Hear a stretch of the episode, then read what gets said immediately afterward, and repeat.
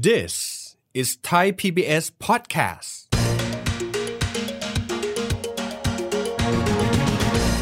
เรากลับไปที่เดิมไม่ได้แล้ว วันนี้ให้เราไปทอผ้าไปผลิตรองเท้าแข่งกับบังคลาเทศ แข่งกับกัมพูชาเนี่ยเราทำไม่ได้แล้ว เราต้องเดินหน้าอย่างเดียวคำถามคือเราทำยังไงให้เราทำเป็นแล้วเราทำได้ครับ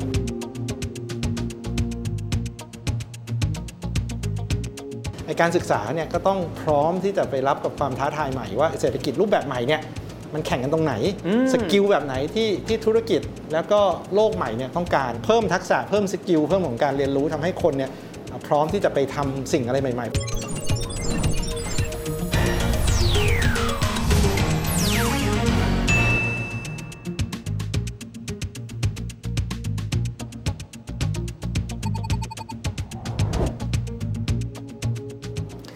วัสดีครับท่านผู้ชมครับ ยินดีต้อนรับเข้าสู่รายการเศรษฐกิจติดบ้านนะครับรายการที่จะทำให้ข่าวเศรษฐกิจนั้นไม่ไกลตัวท่านอีกต่อไปกันด้วยนะครับในยุคปัจจุบันเวลาที่เรามองบ้านเราครับ แต่ครั้งหนึ่งเราเคยดึงดูดความสนใจของต่างชาติได้ด้วย และเราก็ถือว่าเป็นชาติชั้นนำนะครับในการผลิตมาจนอุตสาหกรรมยานยนต์ก็ดี อุตสาหกรรมอิเล็กทรอนิกส์สมัยหนึ่งก็ดีนะครับแล้วก็อีกหลากหลายอุตสาหกรรม แต่โลกเปลี่ยนแปลงไปค่อนข้างเยอะครับอุตสาหกรรมเดิมอาจจะไม่สามารถที่จะสร้างผลตอบแทนได้เท่ากับอุตสาหกรรมใหม่อีกต่อไปแล้ว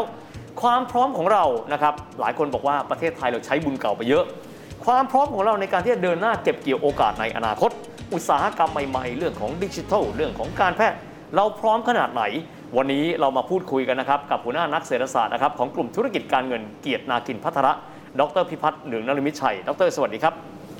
สวัสดีครับ ดรครับที่ผ่านมาบ้านเราเวลานึกถึงการผลิตรถยนต์ระดับโลกก็ต้องนึกถึงบ้านเรานะฮะครับนึกถึงอุตสาหกรรมอาหารก็ต้องนึกถึงบ้านเรา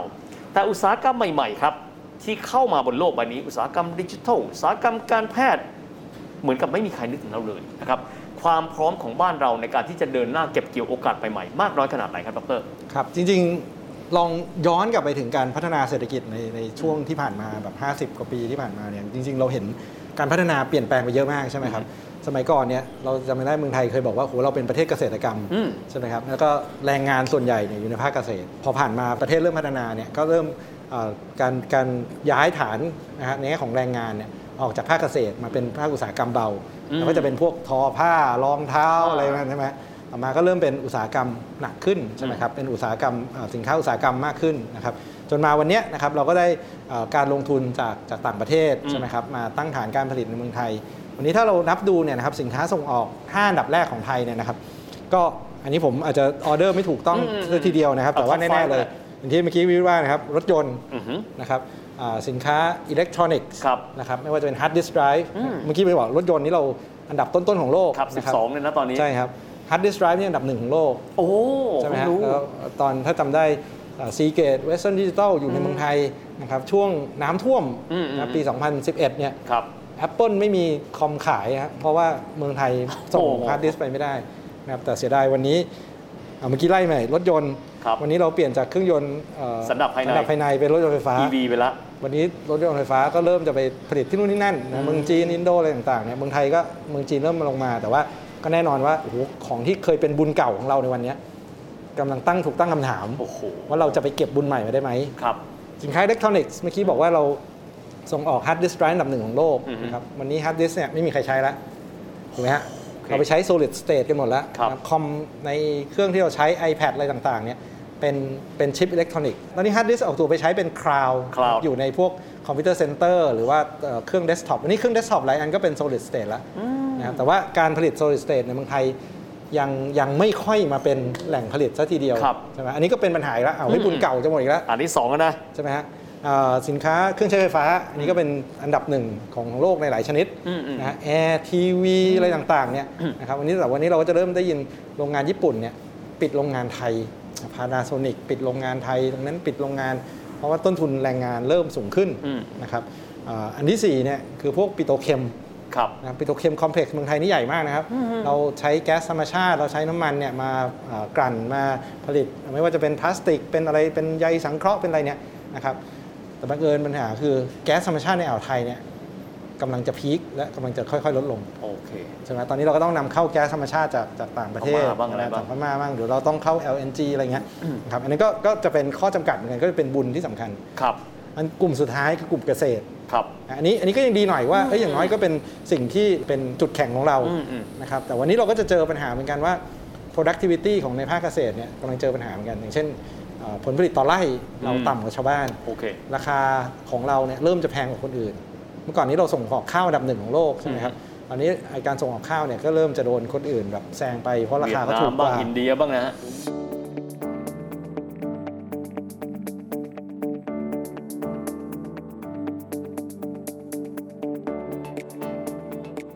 บุญเก่าที่เรามีเราถุงเก่าที่เราเคยใช้ได้เนี่ย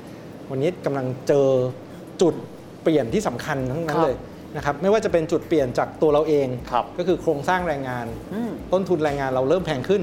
ของที่เราเคยทำได้ดีทำได้ต้นทุนถูกกว่าคนอื่น วันนี้นักลงทุนต่างประเทศเริ่มจะรู้สึกว่าเฮ้ยถ้าไปไว้ที่อื่นเนี่ยแรงงานถูกกว่ามันอืมมันอาจจะได้ การเปลี่ยนแปลงเรื่องของเทคโนโลยีใช่ไหมครับว่าเทคโนโลยีสมัยก่อนเนี่ย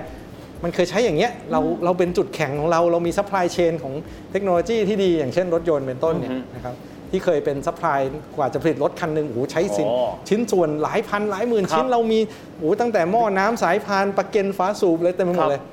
วันนี้กำลังจะกลายเป็นรถไฟฟ้า ซึ่งใช้ชิ้นส่วนไม่กี่ชิ้นครับเป็นหลักจากพันเป็นร้อยแล้วตอนเนี้ยนะคำถามคือแล้วไอ้ supply chain ที่เรามีอยู่ทั้งหมดเนี่ยทำไงดีโอ้ ใช่ไหมเราอาจจะดึงกลับเข้ามาได้ แต่ว่าเอ้ยแล้วไอ้ของเก่ามันมัน transfer ได้ไหมโอ้ใช่ไหมจริงๆงั้นบุญเก่าในแง่ของการใช้แรงงานราคาถูก การใช้ทรัพยากรธรรมชาติ อย่างเช่นก๊าซธรรมชาติ ทรัพยากรเอ่อเรื่องของเทคโนโลยีต่างๆเนี่ยวันเนี้ยเราถึงจุดเปลี่ยนที่ที่น่ากังวลมากในหลายชนิดเนี่ยมันเป็น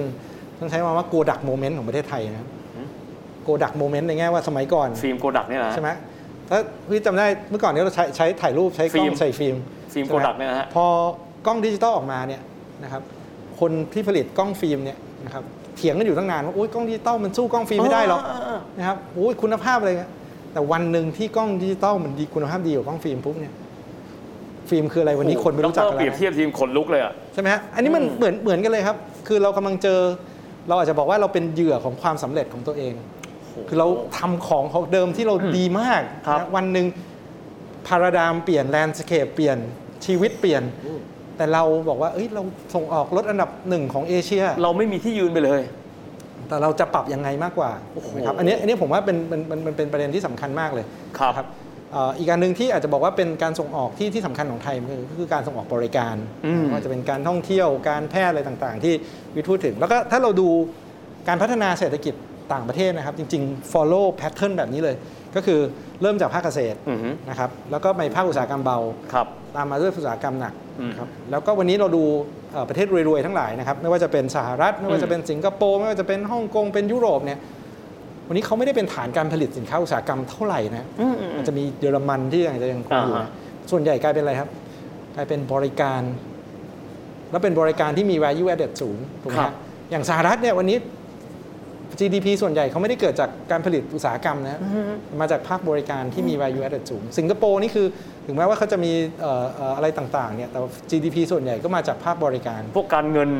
ซอฟต์แวร์ solution ใช่ครับอะไรเงี้ยฮะไม่ว่าจะเป็นภาคการเงินการออกแบบอะไรต่างๆใช่ไหมครับการการแพทย์ครับใช่ไหมครับก็คือทำยังไงให้คนเนี่ยสร้างรายได้ให้ได้เยอะที่สุดใช่ไหมครับวันนี้ลองเปรียบเทียบกัน iPhone หนึ่งเครื่องเนี่ยอืมนะครับถ้าเราดูข้างหลังเนี่ยเขาจะเขียนว่า Design in California อ่า แล้วก็บอกว่า Assembly in China อ่านึกออกนึกออกอืมใช่ไหม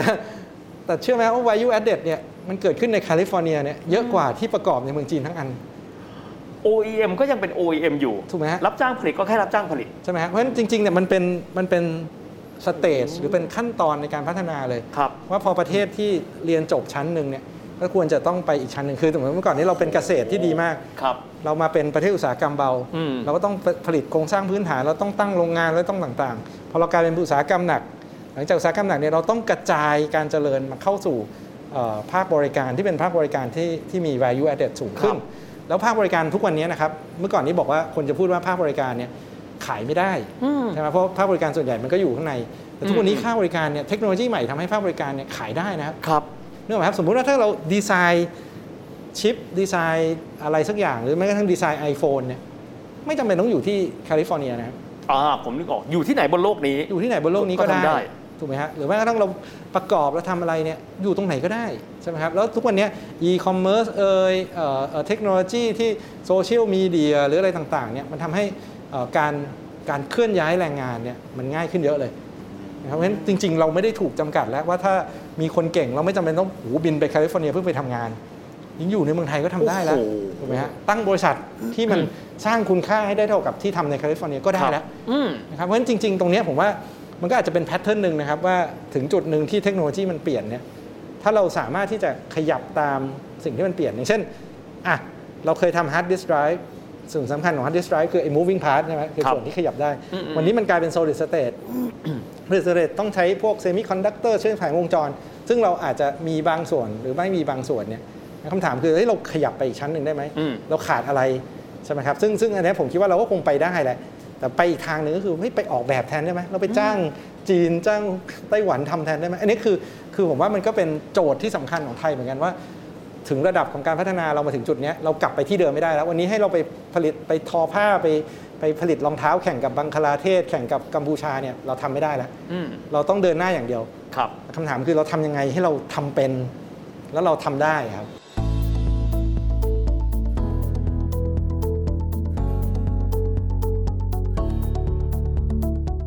ดรผมชอบสิ่งเหล่านี้ที่พูดมากเลย แล้วดรใช้คำกันว่าเราคำว่าเรามีความหมายถึงภาคประชาชน สถานศึกษา บริษัท หรือรัฐบาล ส่วนใดส่วนหนึ่ง และแต่ละคนมีบทบาทอย่างไรทำให้เรามีเสน่ห์ขึ้นอีกครั้งครับโอ้เนี่ยผมว่าจริง ๆ ต้องช่วยกันหมดเลยครับ เพราะว่าคนคนเดียวเนี่ยทำอะไรไม่ได้เลยใช่ไหมครับครับ เราทำยังไงให้เรามีความรู้พวกนี้ใช่ไหมอืมเราต้องเริ่มจากรัฐบาลเลยต้องเตรียมแรงงานให้พร้อมที่มีทักษะเซ็ตใช่ไหมฮะให้ skill set ใหม่ skill set ที่พร้อมที่จะรับความท้าทายพวกเนี้ยอืมทำยังไงให้พัฒนาเรื่องของการเข้าใจ ไอ้เรื่องของกลไกต่างๆ เข้าใจเรื่องของการศึกษาแบบวิทยาศาสตร์เทคโนโลยีมากขึ้น STEM ใช่ไหมครับนี่นะฮะใช่ไหมฮะเพราะพวกนี้มันต้องใช้นะหรือว่าจะพัฒนาเรื่อง creativity ก็ต้องให้เขาเข้าใจ creativity ครับเรื่องของการออกแบบเรื่องของอะไร คือการศึกษาแบบเดิมเนี่ยอาจจะต้องมีการเปลี่ยนให้ให้สอดคล้องกับ skill set แบบใหม่ๆนะวันนี้มีคนเริ่มบอกว่าโอ้ยเดี๋ยว AI มันก็เขียนโปรแกรมได้เราไม่ต้องไปเขียนเขียนโปรแกรมหรอกเรา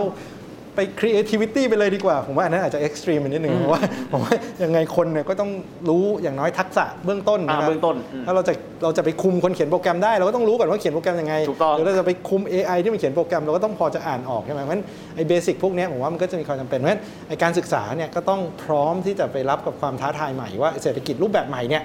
มันแข่งกันตรงไหนอืม skill แบบไหนที่ที่ธุรกิจแล้วก็โลกใหม่เนี่ยต้องการ ทุกวันเนี้ยคนกำลังพูดกันเยอะว่าทักษะของศตวรรษที่ 21 ใช่ไหมครับ ว่าเราจะต้องเรียนรู้ตลอดชีวิต เราอาจจะไม่ต้องไปนั่งท่องจำแต่เราต้องรู้ว่าเราหาจากไหน หรือเราต้องครับ adapt อะไรต่างๆเนี่ยผมว่าเรื่องนี้สำคัญมากเลย เพราะมันจะทักเพิ่มทักษะเพิ่ม skill เพิ่มของการเรียนรู้ทำให้คนเนี่ยพร้อมที่จะไปทำสิ่งอะไรใหม่ๆ เพราะเราผมว่าวางแผนไม่ได้หรอกครับอืมอืมอืมสิบปีหน้าเรายังไม่รู้เลยอะไรจะเปลี่ยนไปยังไงครับนะครับเพราะฉะนั้นการวันนี้คือการวางทักษะตั้งแต่เบื้องต้นเนี่ยสำคัญมากเลยนะครับอันที่สองเนี่ยคือพวกธุรกิจต่างๆเนี่ยวันนี้จะเข้าไป ตรงนี้ยังไงอย่างที่เมื่อกี้ว่าเนี่ยวันนี้ทุกคนเนี่ยแทบจะ work from home หมดแล้วอืมงั้นเราเราทำยังไงให้เราสามารถที่จะรวมคนเนี่ยเข้ามาแล้วสามารถที่จะเอา service หรือบริการของเราเนี่ยเข้าไปแข่งกับโลกให้ได้อืมอืมนะครับถ้าเกิดเราเนี่ยเข้าไป integrate กับการผลิตโดยรวมของโลกเนี่ยนะครับแล้วเรารู้ว่าเฮ้ยเราควรจะเสียบเขาไปตรงไหน เราเราเราเก่งอะไรเนี่ยเราพัฒนาอะไรได้เนี่ยผมว่าตรงนี้ก็จะเป็นสิ่งที่สำคัญนะครับถ้าจะพูดถึงเรื่อง manufacturing เนี่ยนะพูดถึงเรื่องอุตสาหกรรมเนี่ยอันนี้ก็สำคัญ เพราะเราคงจะอยู่ดีเราไปเริ่มอะไรหลายอย่างไม่ได้ใช่ไหมครับ เราก็จะต้องแบบไปดึงคนเก่งๆเข้ามาไหมเรามาดูไหมว่าเฮ้ยอันนี้แหละเป็นทิศทางของที่เหมาะสมกับประเทศไทยนะครับ ซึ่งผมก็เข้าใจว่าอันนี้ก็เป็นภาพรวมภาพนโยบาย ซึ่งซึ่งซึ่งรัฐบาลก็คงต้องต้องต้องเน้นตรงนี้นะครับเพื่อจะดึงให้ได้ว่าเอ้ยตรงไหนที่เราจะทำแต่สุดท้ายแล้วเนี่ยผมว่าสุดท้ายมันต้องอยู่ที่ที่การแข่งขันนะครับทำยังไงให้เราพัฒนาสังคมพัฒนาเศรษฐกิจที่มีการแข่งขัน ไม่ให้ใครเนี่ยสามารถที่จะผูกขาด เพราะบอกว่าวันนี้ปัญหาหนึ่ง ที่ทำให้การแข่งขันมันไม่เกิดเนี่ยนะครับก็เพราะว่าวันนี้ธุรกิจหลายที่นะครับ รู้สึกว่าเฮ้ยถ้าเราสามารถที่จะซื้ออำนาจเหนือตลาดได้อ่าซื้อความสามารถที่จะไปผูกขาดธุรกิจได้อืมเราจะพัฒนาความสามารถไปทำไม ที่สุดแล้วคนอื่นก็มาเทคโอเวอร์เราไปอยู่ดีใช่ไหมฮะหรือว่าก็จ่ายเพื่อที่จะซื้ออำนาจเหนือตลาดดีกว่า ดีกว่าจะไปพัฒนาเทคโนโลยีของเราเองโอ้โหใช่ไหมเพราะฉะนั้นตรงเนี้ยผมว่ามันคือทำยังไงให้มันมีการแข่งขันทำให้คนพร้อมที่จะกระโดดเข้ามา แล้วก็สู้กันด้วย ความสามารถในการแข่งขันจริงๆเนี่ยผมว่านี่เป็นประเด็นที่สำคัญมาก ดร วันนี้เป็น 15 นาทีที่เราเปิดโลกกระทัศน์มากๆนะครับ เพราะทำให้เราได้รู้ว่าบุญเก่าที่เรามีคืออะไร อนาคตซึ่งถือว่าเป็นบุญใหม่นั้น ไม่ใช่ยืนเฉยๆ แล้วมันจะโผล่มาแต่มันคือสิ่งที่พวกเราทุกคนต้องร่วมกันสร้างทำจริง ๆคำว่าพวกเราทุกคนอาจจะกว้าง แต่ที่สุดแล้วมันเป็นอย่างนั้นจริง ๆ นะครับว่าเราจะพัฒนาศักยภาพให้เรายืนอยู่แถวหน้าต่อไปได้อย่างไร ผมว่าโอกาสหน้าจะชวนมาคุยนะครับว่า ในเรื่องอุตสาหกรรมใหม่ๆ ที่จะเกิดขึ้นนั้นจะมีลักษณะอย่างไรบ้าง แต่อีกส่วนหนึ่งนะครับ เรื่องของการที่ให้ทุกคนนั้นมีบทบาทในระบบเศรษฐกิจ ไม่ได้มีการผูกขาดกันง่าย ๆ ทุกคนสามารถใช้นวัตกรรม มีความคิดสร้างสรรค์กันได้ด้วย วันนี้ต้องขอบคุณดรพิพัฒน์มากนะครับที่มาพูดคุยกับเรา ดรขอบคุณครับครับและนั่นก็เป็นรายการนะครับเศรษฐกิจติดบ้านของเราในวันนี้นะครับสำหรับวันนี้เวลาหมดลงแล้ว พบกันใหม่โอกาสหน้า สวัสดีครับ